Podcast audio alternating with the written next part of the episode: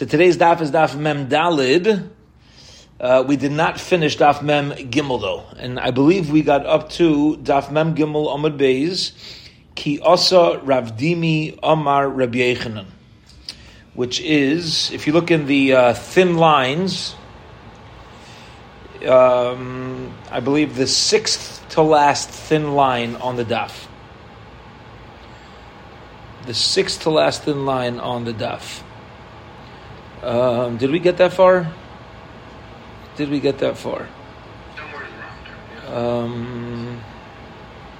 maybe a little further up, maybe, right? The first by Rav Nachman Bar Yitzchak. Yeah, that was the final answer. Yeah, there's two Kiyasa Rav Dimis.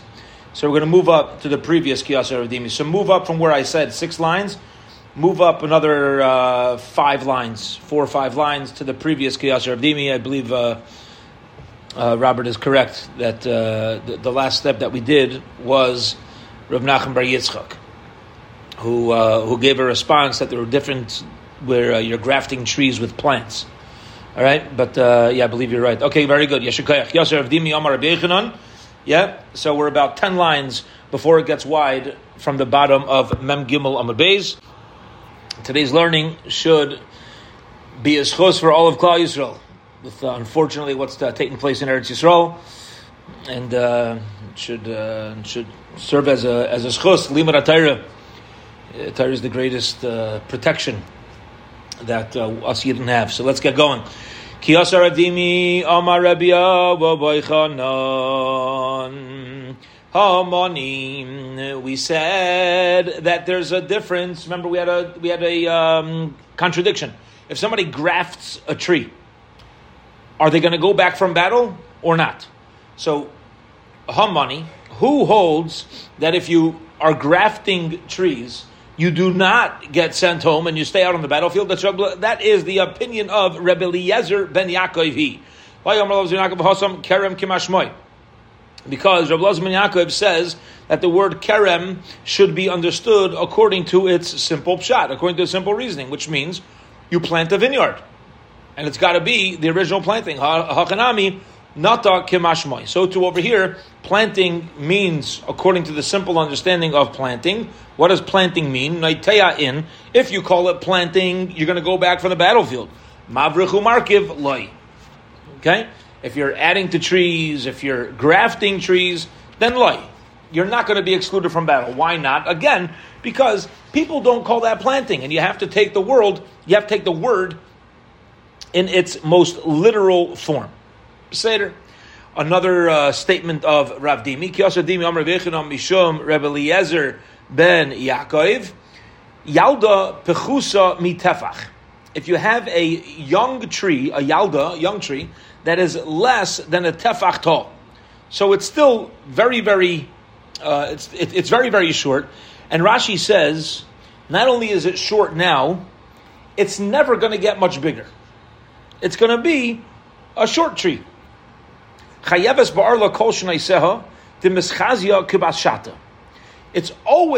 always going to have the prohibition of arla, because it always looks like it's 1 year old. This is kind of like a marasayandik idea, right? That you're not allowed to eat from a tree that everybody thinks that there's no way that that's not arla. Again, arla is the prohibition of eating a fruit-bearing tree in the first 3 years.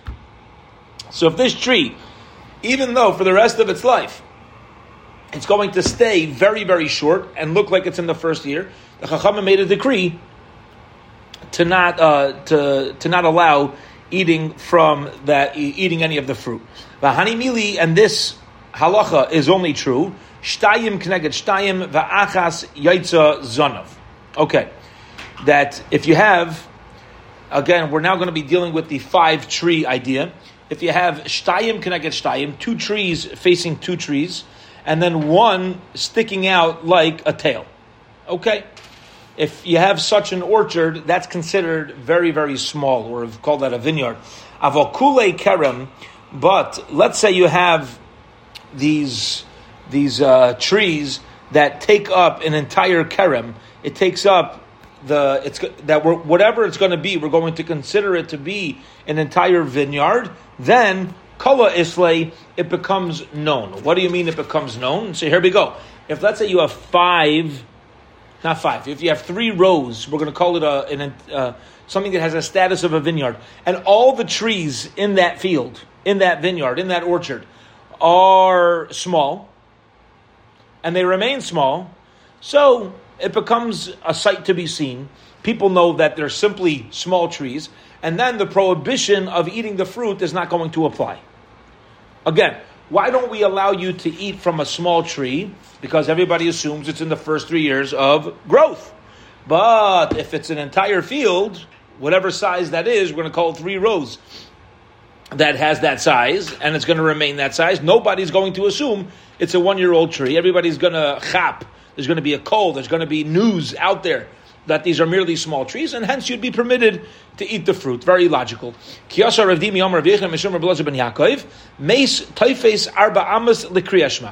you have a corpse grabs 4 amos as far as the prohibition of reciting Kriya Shema. Rashi tells us there's a halacha, if you're within dalid amos, you're within 4 amos of a corpse, you are not allowed to recite Kriya Shema. Tichsev, as it says, la yeg larosh, if you make fun of somebody who is poor, it is considered you are you're going against Hakadosh Baruch Hu. This is a big insight. Okay, not only halachically about the prohibition of reciting Kriya Shema, this comes up mamish Parshas Bahar b'chu kaizai. Yeah, in Parshas Bahar we know the prohibition of harassing somebody both financially and with words, and the Torah here is letting me know that the same way you're not allowed to put down a corpse. Why is the corpse embarrassed? Because he can't perform mitzvahs. So you're not allowed to say Kriya Shema in a cemetery. You're not allowed to wear your tzitzis out in a cemetery because of this reason. La'ig l'rosh. It's kind of making fun. If you can't make fun of a dead guy, kal v'chaimer, ben benayisho kal v'chaimer, how much more so are we not allowed to make fun of a live person? We're not allowed to cause any sort of hurt through our actions to somebody who's alive and kicking and has these feelings. Rabbi Yisraq, Rabbi Yechanan, Mishum Rebbe Lazman Yaakov, Chor Gesa Hagleida Beina Achim Asur Linasei La'Achin. If you have stepbrothers and stepsisters that are raised together, they should they're forbidden to get married. Okay. Asur Linasei La'Achin Demischazia Ki Achasayu. Because people don't know that she's not really a sister. Now, Rashi gives an example. Rashi says we're dealing with a specific type of stepsister. And that is when you have a husband with multiple wives. And one wife has girls, and the other wife has boys. Or one wife has one girl, the other wife has one boy. They're all being raised in one family, and it's not so clear to people which one's mother is which one. That's where we say there's a prohibition. But you should know, v'lahi, this is not the halacha. Kala islay l'milsa. People know when somebody's a stepbrother and stepsister, and they know there's no blood relation at all. And since there's no blood relation, it is absolutely mutter, absolutely allowed for a stepbrother to marry a stepsister. If you have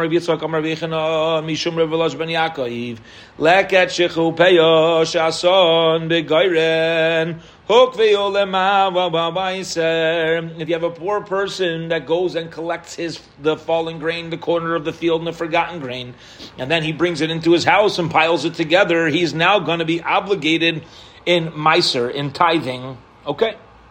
Why? Tzedakah. Well, you got it from Hefker, right? The owner made it Hefker. He's obligated to leave it out for the aniyim. Halacha is gzera d'rabbanan. The reason is the Rabbana made a gzera. It looks like a scenario of somebody who would be obligated to meiser, and therefore you're also obligated to meiser. Amar Ula. Ula says, Amar nalabasada. This is if he smooths out his pile in the field of Al-Be'ir, but if he brings it back to the city, Kala Islay Lemilsa. People know that he's a poor guy, and he's just bringing all of his collections together. And Memela, he's not going to be obligated to separate Meiser. V'yomar Rav Yitzchak, Amar Rav Yechanan, Mishom Rebbe Lyezer ben Yaakov, Yalda hapchusa mitefach. If you have a young grapevine that is shorter than a tefach, Eino mekadesh es hazroim. It is not mekadesh the zraim. What does it mean? It's not mekadesh the zraim. So very often the word hekdesh is used in a way of holiness, but as we mention often, the literal translation of hekdesh is separated. It's separation in an exalted way, and the issue is going to be if you have grapes that are growing a little too close to produce. Call it wheat. So at what point is it considered klayim? Is it considered a forbidden mixture? So it has to be longer than a tefach. Okay? V'hani mili, there's only true, shtayim k'neged shtayim v'achas yaitza zonav, aval kula karem, but if you have the same thing, an entire vineyard, then makdish, it is going to be a problem. Okay? Same logic we said before.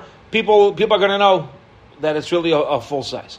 And Rabbi Yisraq says the name of Rabbi Yechanan, the name of Rabbi Lyezer ben Yaakov. Top of today's daf.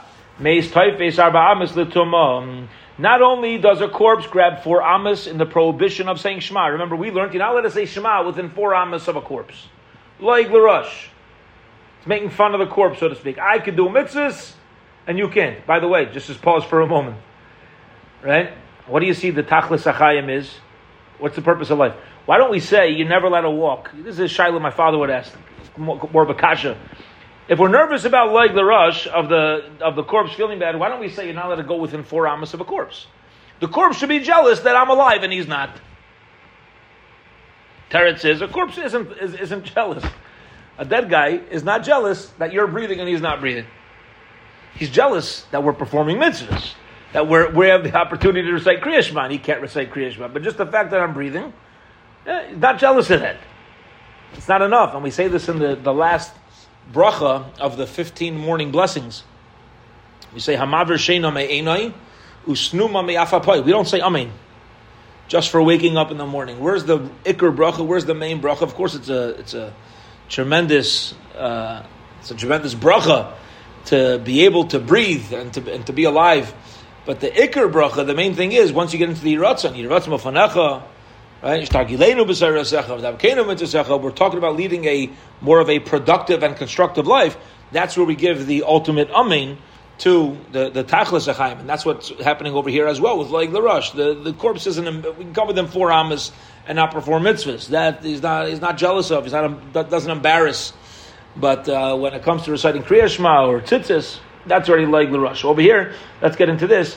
Also, mace typhus 4 amas l'tumah. A mace gives off 4 amas per tumah. V'tani tuna, and our Tana taught us, chatzara keber ha'omer b'soicha tohar. If you had, very often they had courtyards leading up to the general area of the graves. If you stand in that general courtyard, you're going to be tohar.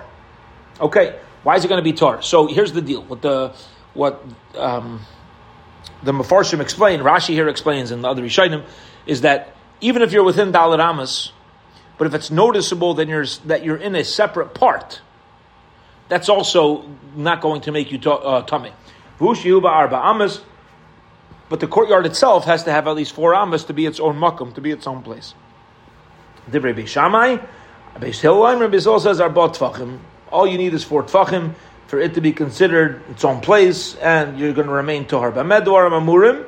When do we say this halacha of dalat tvachim? Shepischa milamala. When you go in from above, okay, it means you're lowering yourself down to the area of the graves. Avol pischa minatzad. But if you're going in from the side, now back then they had these graves that were like built into caves, shtickle like underground. So they would build these pathways to get there. So if you come in from the side, then Divrei Hakol 4 amas. Everybody agrees that the chutzner has to be at least 4 amas in order to keep its own makom, in order to keep its own status, and to allow the person to remain tohar. Says the Gemara, I don't understand. Klape layam, which it's an expression of, what are you talking about? Where are you coming from? Where are you going? Adrabah, just the opposite. Minatzad, let's say you go from the side. Midrid v'nafik. He's going to be madrid, to move away v'nofik and walk out. Meaning, if you have a side entrance and exit, there's no concern that you might step over the graves at all as you're walking down, and therefore you should stay tahar. Milamala, but if you're coming in from above, guess what? Afshar delay mile. It's not possible that at some point he's going to have stepped directly over the graves. And if you go directly over the graves, we know that a person steps on a grave becomes tameh. So why is it that if from the top you're tahor, from the side you're tameh, it should be fakir? Ella, rather, says the Gemara, you're right. When you go from the side, then the 4 amos will keep you tahor. The 4 tefachim will keep you tahor. But if you go from the top, then you need 4 amos. You need at least 4 amos for it to be considered a separate area to keep the person tahor. And this is also dealing with chatzara kever the mesaima mitzilasa, where mechitzasa, where there's mechitzas, where you could see the difference between where the chatzar is and where the graves are. Avol meis ba'alma tofis. However, if you have a regular person who's buried there, and it's not specific to like where people are in the courtyard and where people are actually buried, then always the mace is going to extend its tumah 4 amos. Okay, period, beautiful, 2 dots. End of that part of the Mishnah. Let's move on to the next part. And that is, we said in our Mishnah that the Kayin who is appointed over the battle, what does he say? Any man who had erisin on a woman and not yet nisuin, so he's also going to go back home. Now let's remember, all these people need to show up. Remember, there were 3 categories of people, three different groups of men of eligible age. Some men went and actually fought. Some men went to the battlefield and then were sent home. And some men didn't even go out to the battlefield. A person who had erisin and not nesuin, he went to the battlefield and he helped with the morale and he took care of fixing the roads and making sure there was enough water and provisions, and then he would be sent back home. Tan Rabbanan, the rabbis learned, and so should we. Asher Eras, if somebody was in Arus, he had Erisin, step 1 of marriage, doesn't make a difference whether he did Erisin on a Basula, on a woman who's never been married before, whether he had Erisin with a woman who had been married before, or if he is connected to a Yavam, so a Yavama, right now, you connect the Yavama, you didn't actively create that. That is something which there is a start of marriage that's already there. It's actually a little stronger than an Erisin in some ways. And even if you have 5 brothers and one of them have already died in battle, all of them are going to go back for this one Yavama. It says he has not taken, and he has not taken her, which excludes Almana to a Kohen Gadol, which he does not leave. Grusha v'chalut to the Kohen Hadyat. Again, these are all prohibited marriages. So even though it's a valid marriage, the marriage is in existence. It does not leave. Mamzer zasin liyisrael, bas yisrael lemamzer u linasin. All these people, if they have erisin in any of these marriages, they remain on the battlefield. Leimad like Rebbe Yossi Haglili. Let's say this halacha does not agree with Rebbe Yossi Haglili, the Rebbe Yossi Haglili, because if it would be following the pin of Rebbe Yossi Haglili, ha'amar Rebbe Yossi Haglili taught us, ha'yarei v'rach ha'leva, of anybody who's afraid, anybody who's nervous. Why would you be afraid and nervous to go into battle and fight for Klal Yisrael? Because you got a virus. I have sins. I'm concerned that perhaps I'm not going to have the protection. So you see from over here that if a person's married to a widow, a Kohen Gadol's married to a widow, or a Kohen's married to a divorcee, or a Mamzeres, or Nesin Yisrael, where there's Averis, they will leave because they're going to be afraid of they're going to be afraid that they don't have the proper merit of battle. So why are you telling me that they don't leave? You see, they should, just by the mere fact that they're sinners. Afilu Tamer Beis Haglili, Kiderabba. The Amar Rabba says, La'olam einay chayiv ad she'yivol. If you have a Kohen who does erisin on a widow, guess what? He's not chayiv. he's not obligated on the transgression until they actually live together, have relations as husband and wife. Just putting a ring on the finger doesn't create the chiyuv, doesn't create the obligation. It's the living together. Matam lo yikach, meaning why can't a kohen gadol marry a widow? Mishum la yachalo, so that he should not be machal, referring to the cohabitation. So until they actually have relations together, he has not been machal mishum hachi, and therefore einai laika, he's not going to receive malchus ad sheyivol. So you see from here like this, you have a kohen who did erusin on a widow. We're not going to call him a sinner yet. He's on his way to doing an avera, because once they have nisuin, they're going to live together. So what would be the whole shaila? Why would he leave? He's not a sinner yet. The only reason why he would technically leave is because he's in arus. He's in the first stage of marriage, and the Brisa is therefore letting us know that even erusin of an almana kohen gadol, where you're not yet chayiv in malchus, you're still not exempt. You're not going to leave the battlefield. Fascinating. You're on your way to do an avera. That's already enough for us to tell you, this relationship is not cool. Not a cool relationship. You're not leaving. Okay.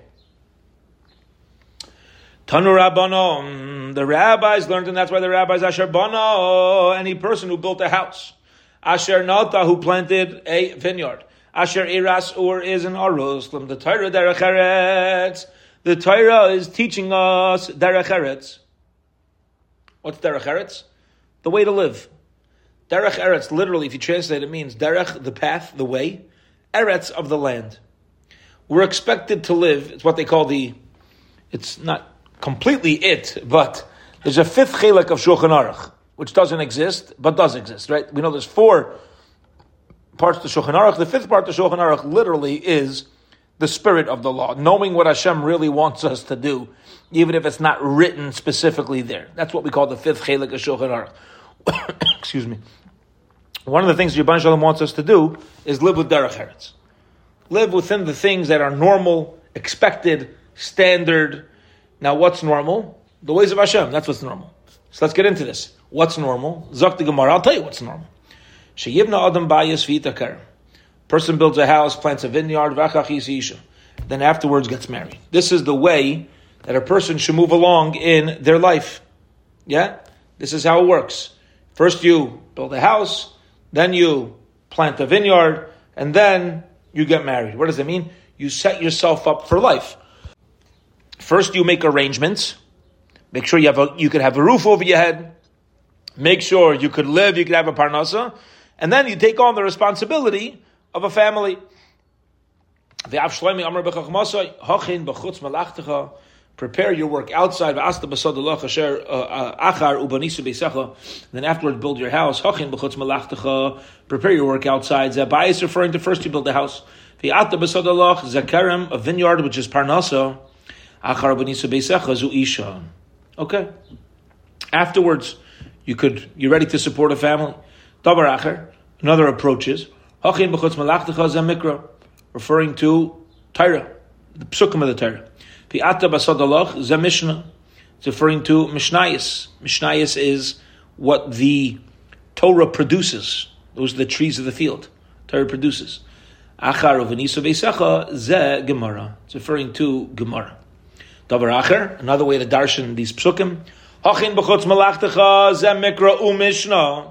That's referring to Chumash and Mishnayis. It's referring to Gemara. That's referring to Maisim Tovim. Okay? That if you, in order to really have, this is such a beautiful idea, you can't truly have Maisim Tovim if you don't understand Torah. Because at a certain point, a person's morals and ethics are going to be subjective to society. And my Maisim Tovim may very well not be Maisim Tovim. Things that I think are good deeds can be the greatest transgressions.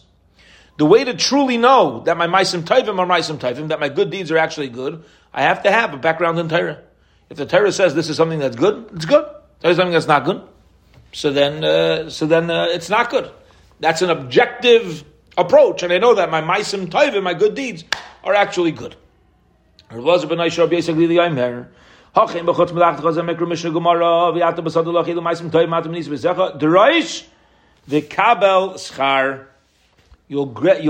a more robust understanding of Torah. Okay, beautiful. 2 dots. There's so much to speak about over here, but we gotta get through the daf. Hopefully we'll be zeicha to, we'll have enough time to finish the parak over here at least, maybe even go weiter. The following people do not leave battle.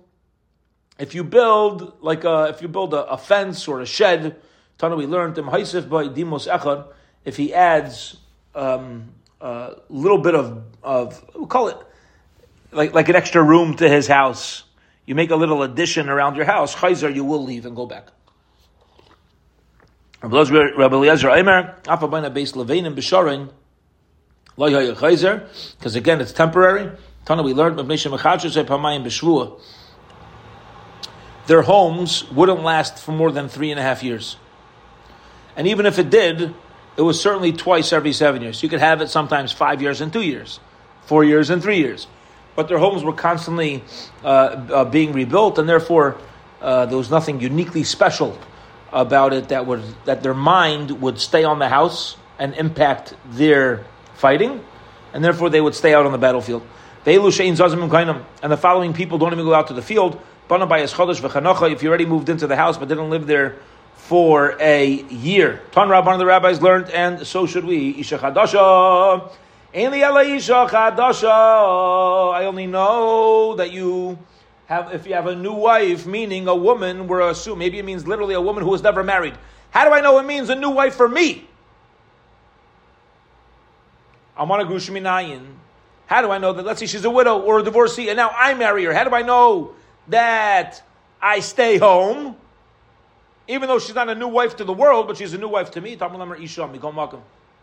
Any wife. What does it mean, a new wife? New to him. Okay. Anytime somebody's on his second marriage to his first wife, so he's not going to be exempt. One of the rabbis learned, and that's why the rabbis like Yitzi Batzava, he should not go out in battle.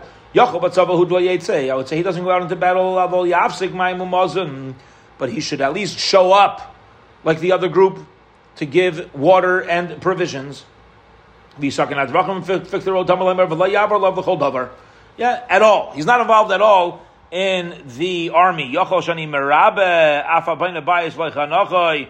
Maybe these people also shouldn't even go out to battle. Tamar Laimar Alav. Only him, this fellow who had Nesuin and didn't live with her for a whole year, he doesn't go out to battle. Alav Yatamavir, Avatamavir Alachir. But everybody else, granted they're going to ultimately be sent home, but for the time being they need to show up and be the sit on the bench and take care of everybody who's involved in the battle. And now that we said that this fellow who's in his first year of Nisuin, moving in with his wife, he is not involved at all. If he's not involved at all, why are you going to tell me he doesn't go out to battle? Why are you going to tell me he's not part of the army? You just said he's no involvement. It's redundant. And so the Gemara, lavar alav b'shnei lavim. You're right, it's redundant, but sometimes the Torah does that. You know why? To place 2 transgressions. What does it mean, 2 transgressions? If you do show up. If you show up to battle, it's a transgression. You're not allowed. You have people who say, I don't care. You have somebody in his first year of Nisuin. His mom is beauty. You have somebody who's in his first year of Nisuin. His Shana Rishonah. And he hears there's a battle. He's a big, tough guy. He says, I'm going. They say, listen, Ziskite, sweetie, you're putter. He's like, yeah, I'm going to be there with my people. The Torah places 2 transgressions on him for showing up. Yeah? 2 transgressions. You're not allowed to show up. I'm sorry. You have a responsibility. And that responsibility is to your mishpacha. You take care of your wife. It's not time to be a tough guy. It's not time to take care of the rest of Klal Yisrael. It's a time to be home with your family. And we have to know this for ourselves. Right now, we don't have the army, Bez Hashem. Mashiach comes. It should be today, Bez Hashem. But there's, we'll have opportunity for this. But in the meantime, the Torah is giving us a message. There's a time for family and a time for outside the family. And when you're in Shana Rishona, it's a isser, it's a transgression to, at times, to put others' needs before one's own mishpacha. Okay. We are now 6 lines from the bottom. We are up to the Mishnah. And we're continuing on the halachas of battle. This is the final Mishnah in our parak. Let's get going. And the Shaitrim add on, and they speak to the people. Rabbi Akiva says, "Yari v'racha leivav kimashmoi." What he tells people is, if you're scared and you have a weak heart, nervous, you should leave. Says Rabbi Akiva, it means literally anybody who's scared, just leave. There's some people, they push it, they can't handle it. It's craziness out on the battlefield. The noise explains exactly what you're going to be going into. And if you can't handle it and you're scared, go home. Basically, the Yaimer, no, it doesn't mean somebody who is, what's it called, queasy? Yeah, somebody who's, right, like, can't handle battle. It's referring to people who are nervous about their Averis. They're scared. If I go into battle, I've got Averis with me. Lefikach, therefore, Talsa by Atayra, Eskal Elu, Sheyachzar Biglalon. The Torah's Taila, all these things. The Torah hangs all these things. Sheyachzar Biglalon, so that the person who does Averis can also go home. This is mamish, a beautiful idea. Says Rebbe Lyezer, listen to this. Excuse me. When we say all sinners leave, guess what? They left at the same time as people who planted vineyards, as people who who built houses, people who got married. This way, nobody really knew why everybody else was leaving. So we added it in together. Put it together, says Rebbe Shammai. Everybody had a valid excuse. Seder, you're going to go back home. But it wasn't public knowledge as to why you left. It's not like anybody who's newly married and is suing shall leave, and they all leave. It's not the way it worked. He would put everybody together, and then all the categories would leave at the same time. Rabbi Yisraq says, "Amar l'kain gadol, grush b'chalutz l'kain hedim amzer sin l'israel basol nasl amzer hareyu hayari berach halevav," because these are averus. V'haya kechali seshayim labrasam v'faktu sari tzva'is berayish ha'am. And this is the pasuk in the Torah. When they finished speaking to the people, then they would start appointing officers over the groups of soldiers. Uba'akevai shalom. And they were also, the officers would stand both in front and behind. Why in front? Some led us into battle. The ones behind, Rashi says, were there to make sure people didn't leave. Now, the reason why we didn't want people to leave, says the Gemara, says the Mishnah to explain, we would put officers in front of them to make them strong. We put them behind, and with metal spears. When people, if you had any yidden that wanted to desert the army, they were allowed to hurt their legs so that they couldn't run away. Why?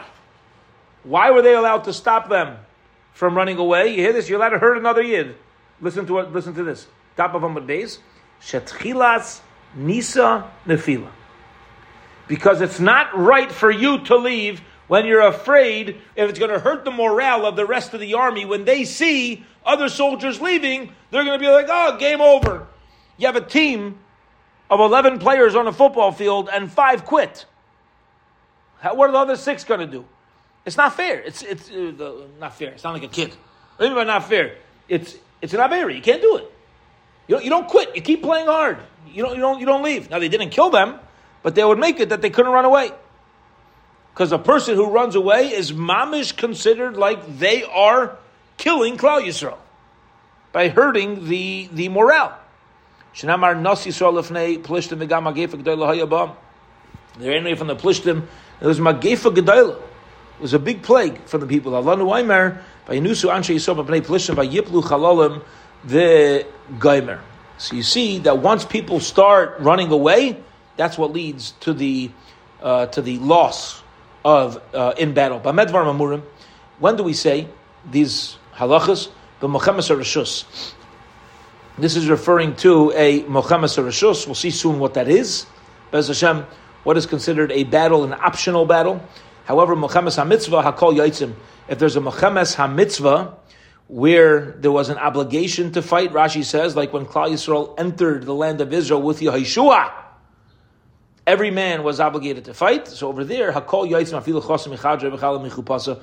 Even through the middle of their chasna, standing under the chuppah, everybody went out to fight. Nobody was exempt from battle. Amr Rabbi Yehuda says no. But medvar mamurim, where are all these halachas of who stays, who goes, who's exempt? But mechemes mitzvah, that is by a mechemes mitzvah. But mechemes reshus, but by an optional battle.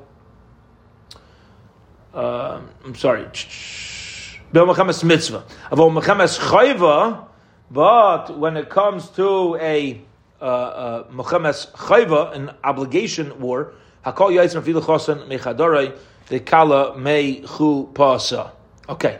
Now this is interesting because if you look at the first Bamedvar Murim, it says, when it comes to Mochemes Reshus and Mochemes Mitzvah, the Rebbe is giving us a different category. He says, Mochemes Mitzvah and Mochemes Chayva. First it says, an optional battle and a mitzvah battle. And here we're saying a obligatory battle and a mitzvah battle. So what is Rabbi Yehuda changing? The Gemara is going to get into this in Mitzvah Shem. All right, here we go. Says the Gemara, my Ika Bain Rabbi Yossi le Rabbi Yossi Haglili. What's the difference between the opinion of Rabbi Yossi Haglili, Rabbi Yossi and Rabbi Yossi Haglili? Ika Beinayu Avera Derabon. Okay, according to Rabbi Yossi Haglili, if you're concerned about rabbinical sins, then you go back home.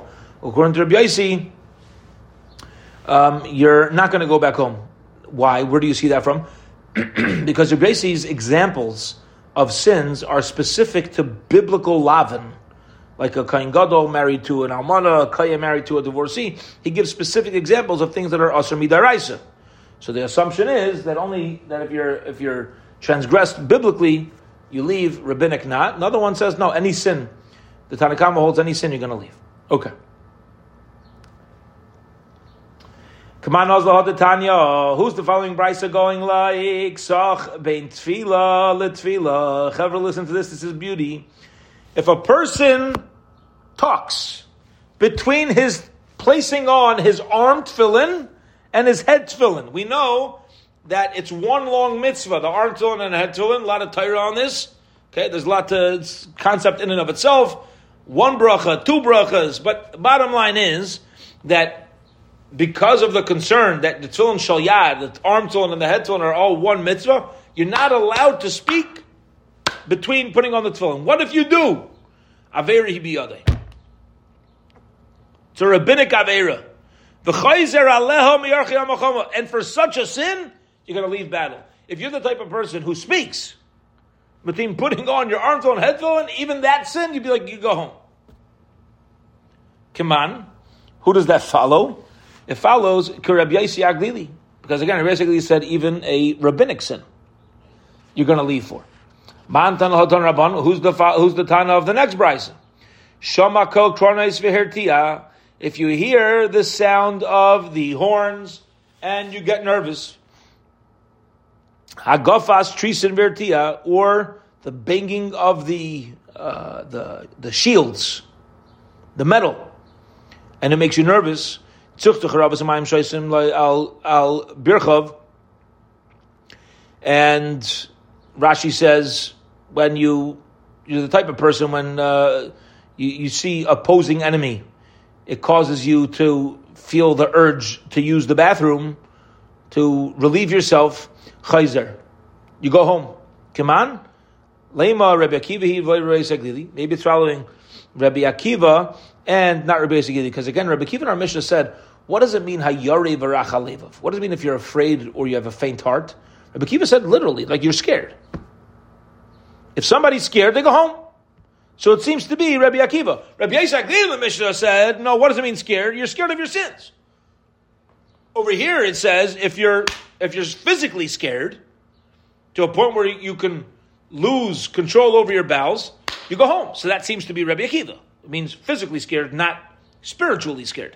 The Gemara says, no, Baha, in this case, where you have somebody who is frightened of being in battle, Afilu Rabbi Yossi Haglili, Rabbi Yossi Haglili will admit, will agree, he goes home. Why? Mishum Nechsiv, Vlayimas Eslavav Achav Kilvavai. See, once they went to battle, we had officers behind making sure nobody deserted. But prior to going into battle, if somebody were to tell us, I'm not cut out for this, we're going to say, fine, go home. Rabbi Yossi Haglili will agree to that. Why? Because if somebody's scared, they're going to hurt the morale of the whole battlefield. So you shouldn't be there in the first place. So if you're the type of person that can't handle it, we'll say, go home.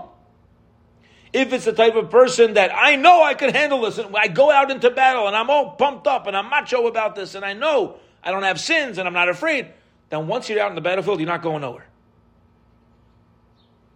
But if you're nervous, as Rabbi Yossi Haglili, we're not going to even let you on the battlefield. You will go home because it's not, once you have faint-hearted people, it's going to cause everybody else's heart to melt. Okay. Next two dots. And it was when the officers would finish speaking to the men out by the field. We said in our Mishnah, Nefila, falling for an army, is when people start to run away. It should say the beginning of falling is Nisa, is running away, Miboile. The Gemara is asking on the order of the statement. See, we said in our Mishnah that the reason why they didn't let people run away is because the beginning of running away is the downfall. Says the Gemara, no, it should really be written opposite. The beginning of the downfall is when people start running away. So the Gemara says, you're right. That's really the proper expression of the Mishnah. Okay. Let's get into this. Remember, we had different expressions. We had the Tanakama, the Rabbanon, gave us an expression of Mochemes Rishus and Mochemes Mitzvah. Optional battle, a mitzvah battle, an obligatory, and Rabbi Yehuda says, mitzvah and obligatory. What's this? Rabbi Yechanan says, Rishus the Rabbanon. A Rishus of the Rabbanon, meaning of the Tanakama. What do they mean by an optional battle? Zuhi mitzvah de Rabbi Yehuda. They mean the same thing when Rabbi Yehuda says a mitzvah battle. Mitzvah de Rabbanon, Zuhi chayva de Rabbi Yehuda. And when the Rabbanon say mitzvah, that's referring to the chayv of Rabbi Yehuda. Okay? Meaning, everybody ultimately is in agreement as to the halacha. This is fascinating. The machlokes in Rabbanon and Rabbi Yehuda is simply how to name the different types of battles. When the Rabbanan say mitzvah, Rabbi Yehuda says better to use the word chayva. And when the Rabbanan say reshus, Rabbi Yehuda says better to use the word mitzvah.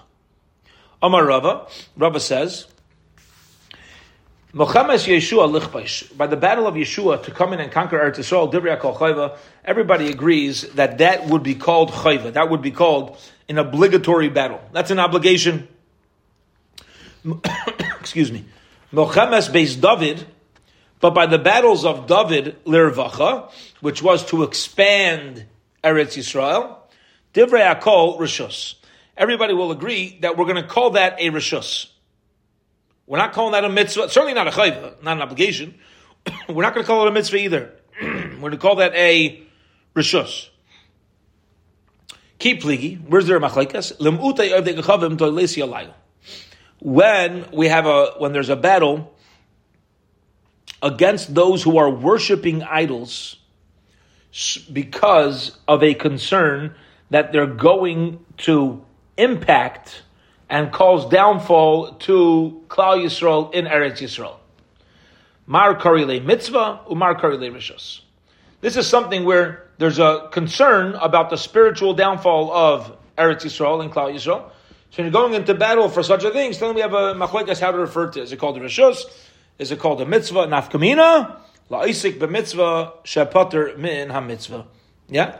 Whether or not a person who's, whether it's considered Isaac b'mitzvah, pater min ha'mitzvah, meaning, if you're calling this a mitzvah, you're going to be pater from any other mitzvah. You're involved in this battle, we're calling it a mitzvah. You're not going to be allowed to leave battle to go daven shachris or to involve yourself in any other mitzvah. But if you call this battle a rishos, then you still have all the mitzvahs that come your way. You're obligated to pause your rishos to take care of these mitzvahs. Hadron Allah, Mashuach Mochama, Hadron Allah, Mashuach Mochama, Hadron Allah, Mashuach Mochama, Mazel Tov. Everybody, you finished the Heilige, 8th Perek, excuse me, of Maseches Sotah. And let us just quickly get into the next parak. Let's learn the Mishnah together, and then Be'ez Hashem on Matzi Shabbos we will restart the parak. All right. Now, this parak is going to introduce us to a fascinating halacha, which comes up in the end of Parsha Shoftim. And as I've said before, this halacha has a special. I have a special connection with this mitzvah because my bar mitzvah parsha is Parsha Shoftim, and the maftir of Parsha Shoftim is referring to the Eglah Arufah. So what happened was that if you ever find a Jewish body, a corpse that is killed outside of city limits, and we're not sure where the murderer is from, so the Torah tells us that they would measure the nearest town, okay? The elders and the judges would measure the nearest city, and the bezdin of the nearest city would bring an eglah arufa, would bring an eglah, bring a calf down to the valley. Had to be unworked land and unworked calf. There's a lot of halacha surrounding it. And they basically would proclaim that there's no way, shape, or form that this corpse died because of our lack of taking care of him or her. See, very often, when somebody is harmed, it can be that preemptive measures may have helped. If somebody knows that they're cared for, if somebody knows that they have a network, they'll have more muscle in the game. If somebody doesn't feel they're taken care of, and that somebody's looking out for them, they're much easier to give in. We know this factually when it comes to medicine. There are certain procedures that hospitals will do to save a person only if that person has a support system once the procedure is done. Otherwise, they won't even try. They know there's no chance. It's a fascinating idea, fascinating concept. People need emotional support. So the Besdin goes out and says that our city gives emotional support to travelers and to people who walk through our city. Okay? So let's get into this. Says the Gemara, says the Mishnah, I'm sorry. Eglah Arufah B'lashon HaKodesh. All that the Besdin says about Eglah Arufah is done in the Hebrew language, in the holy language. Shenamar ki yimatzei chol ba'adama, if you find a corpse on the ground, the Yatzu Ziknecha V'Shoftecha, and the Zikanim and the Shoftim go out, and they see which city's closer. They would take 3 members of the Sanhedrin. Rabbi Yehuda says it wasn't 3 members, it was 5 members. The word Zikanecha refers to 2. Shoftecha is also Shnayim. Ve'in Bezdin Shakol. You're never allowed to have an even-numbered Bezdin. Why not? Because then you can end with a hung jury, right? You can end with hung judges. So we always make it odd so that we know we're walking away with a psak. If you have 5, you can have 3 verse 2. If you have 4, it'll be 2 verse 2. So we know you need 2 from Zikanecha, 2 from Shoftecha, and then Bein Bezdin Shakol. There's a rule. You can't have an even-numbered Bezdin. So Ma'asif L'Yam Ha'Echad, it brings it up to 5. Nimtza Tama Magal. Let's say the body was found covered in a pile of stones. Aitala Be'ilan, or Nebuch, the person was hung. Okay?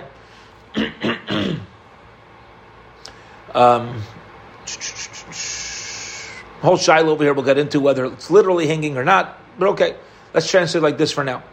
Aitzaf al pnei hamayim, or the body was floating on water. Okay? Lo hayu arfim, they wouldn't do the arufa. They wouldn't give a blow to the back of the neck of the calf. Why not? Shenamar, as it says, ba'adama, on the land, v'loi taman begal, not in a pile of stones. Naifel, fallen, what does that mean? V'loi toler be'ilan, not hanging. Basada, in the field, v'loi tzava b'nei amayim, and not floating in on water.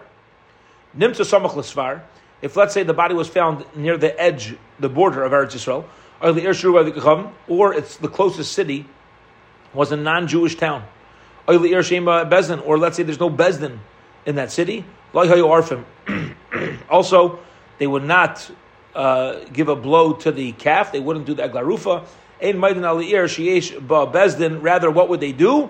They would always measure from the nearest town that has a Bezdin. That's how we're going to translate it. Now the Gemara is going to ask, because the Mishnah doesn't say that specifically. It's like it seems like it's a new statement. Then, but if you take it in context, we're going to understand it now. We'll see how the Gemara comes out with this. But let's assume right now that if you only have aglarufa from if the nearest city has a Bezdin, and if there's no nearest Bezdin, the nearest city, right now we'll understand that. So what do? You measure to the nearest town that has a Bezdin. Okay, we'll hold it here for today. Have a beautiful. Beautiful Shabbos, everybody. Be'ezras Hashem on Matzei Shabbos. We will pick up. It's going to be getting a little later. We'll pick up at 9:45 p.m. Be'ezras Hashem on Matzei Shabbos. Zay gebencht. Take care.